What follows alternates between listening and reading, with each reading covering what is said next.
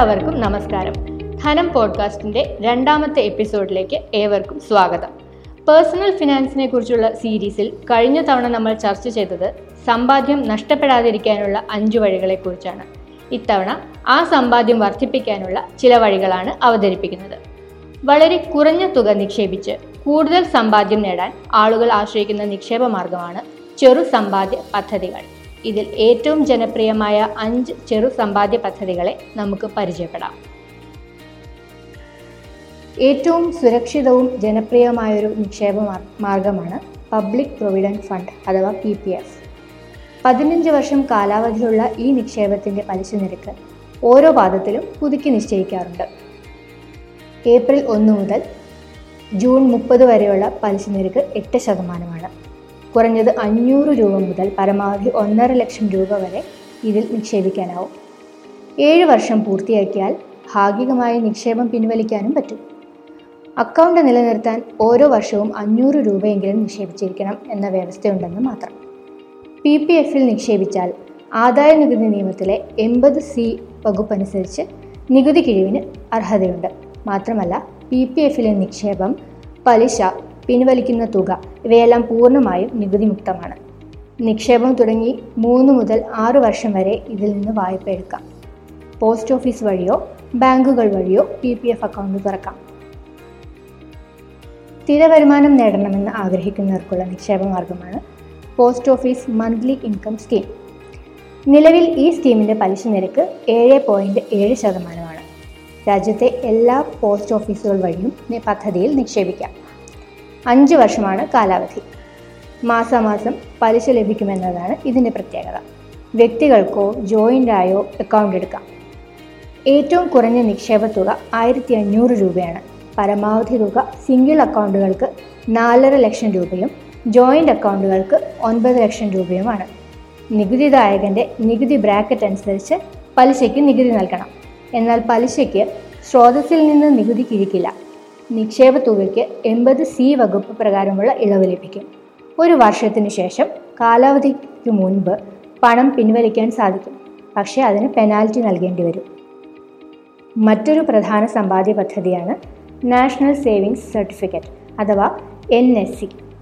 എട്ട് ശതമാനമാണ് ഏപ്രിൽ ഒന്ന് മുതൽ ജൂൺ മുപ്പത് വരെയുള്ള പലിശ നിരക്ക്. പദ്ധതിയിൽ ചേരാനുള്ള മിനിമം തുക നൂറ് രൂപയാണ്. പിന്നെ നൂറിന്റെ ഗുണിതങ്ങളായി എത്ര വേണമെങ്കിലും നിക്ഷേപിക്കാം. അഞ്ച് വർഷമാണ് ലോക്കിൻ പീരീഡ് നിക്ഷേപത്തിന്റെ പലിശ കണക്കാക്കുന്നത് വാർഷിക അടിസ്ഥാനത്തിലാണെങ്കിലും കാലാവധി പൂർത്തിയാക്കുമ്പോൾ മാത്രമാണ് തുക ലഭിക്കുക. ഒന്നര ലക്ഷം രൂപ വരെയുള്ള നിക്ഷേപത്തിന് നികുതി നിയമത്തിന്റെ എൺപത് സി വകുപ്പ് പ്രകാരം കിഴിവ് ലഭിക്കും. എൻ എസ് സിയിലൂടെ ലഭിക്കുന്ന പലിശ പുനർനിക്ഷേപിക്കുന്നതിനായി കണക്കാക്കി അതിനും നികുതി കഴിവ് നൽകുന്നുണ്ട്. ഉറവിടത്തിലുള്ള നികുതി കിഴിവ് എൻ എസ് സിക്ക് ബാധകമല്ല. പോസ്റ്റ് ഓഫീസുകൾ വഴി എൻ എസ് സിയിൽ നിക്ഷേപിക്കാം. പലതരത്തിലുള്ള സർട്ടിഫിക്കറ്റുകളുണ്ട്. സിംഗിൾ ഹോൾഡർ സർട്ടിഫിക്കറ്റ് സ്വന്തമായോ അല്ലെങ്കിൽ മൈനർക്കു വേണ്ടിയോ നടത്തുന്നത്.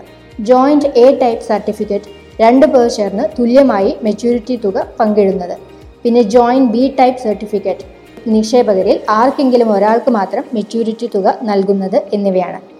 പെൺകുട്ടികൾക്കായുള്ള ലഘു സമ്പാദ്യ പദ്ധതിയാണ് സുകന്യ സമൃദ്ധി യോജന അഥവാ എസ് എസ് വൈ. പെൺകുട്ടിയുടെ രക്ഷിതാവിനോ മാതാപിതാക്കൾക്കോ എസ് എസ് വൈ അക്കൗണ്ട് തുടങ്ങാം.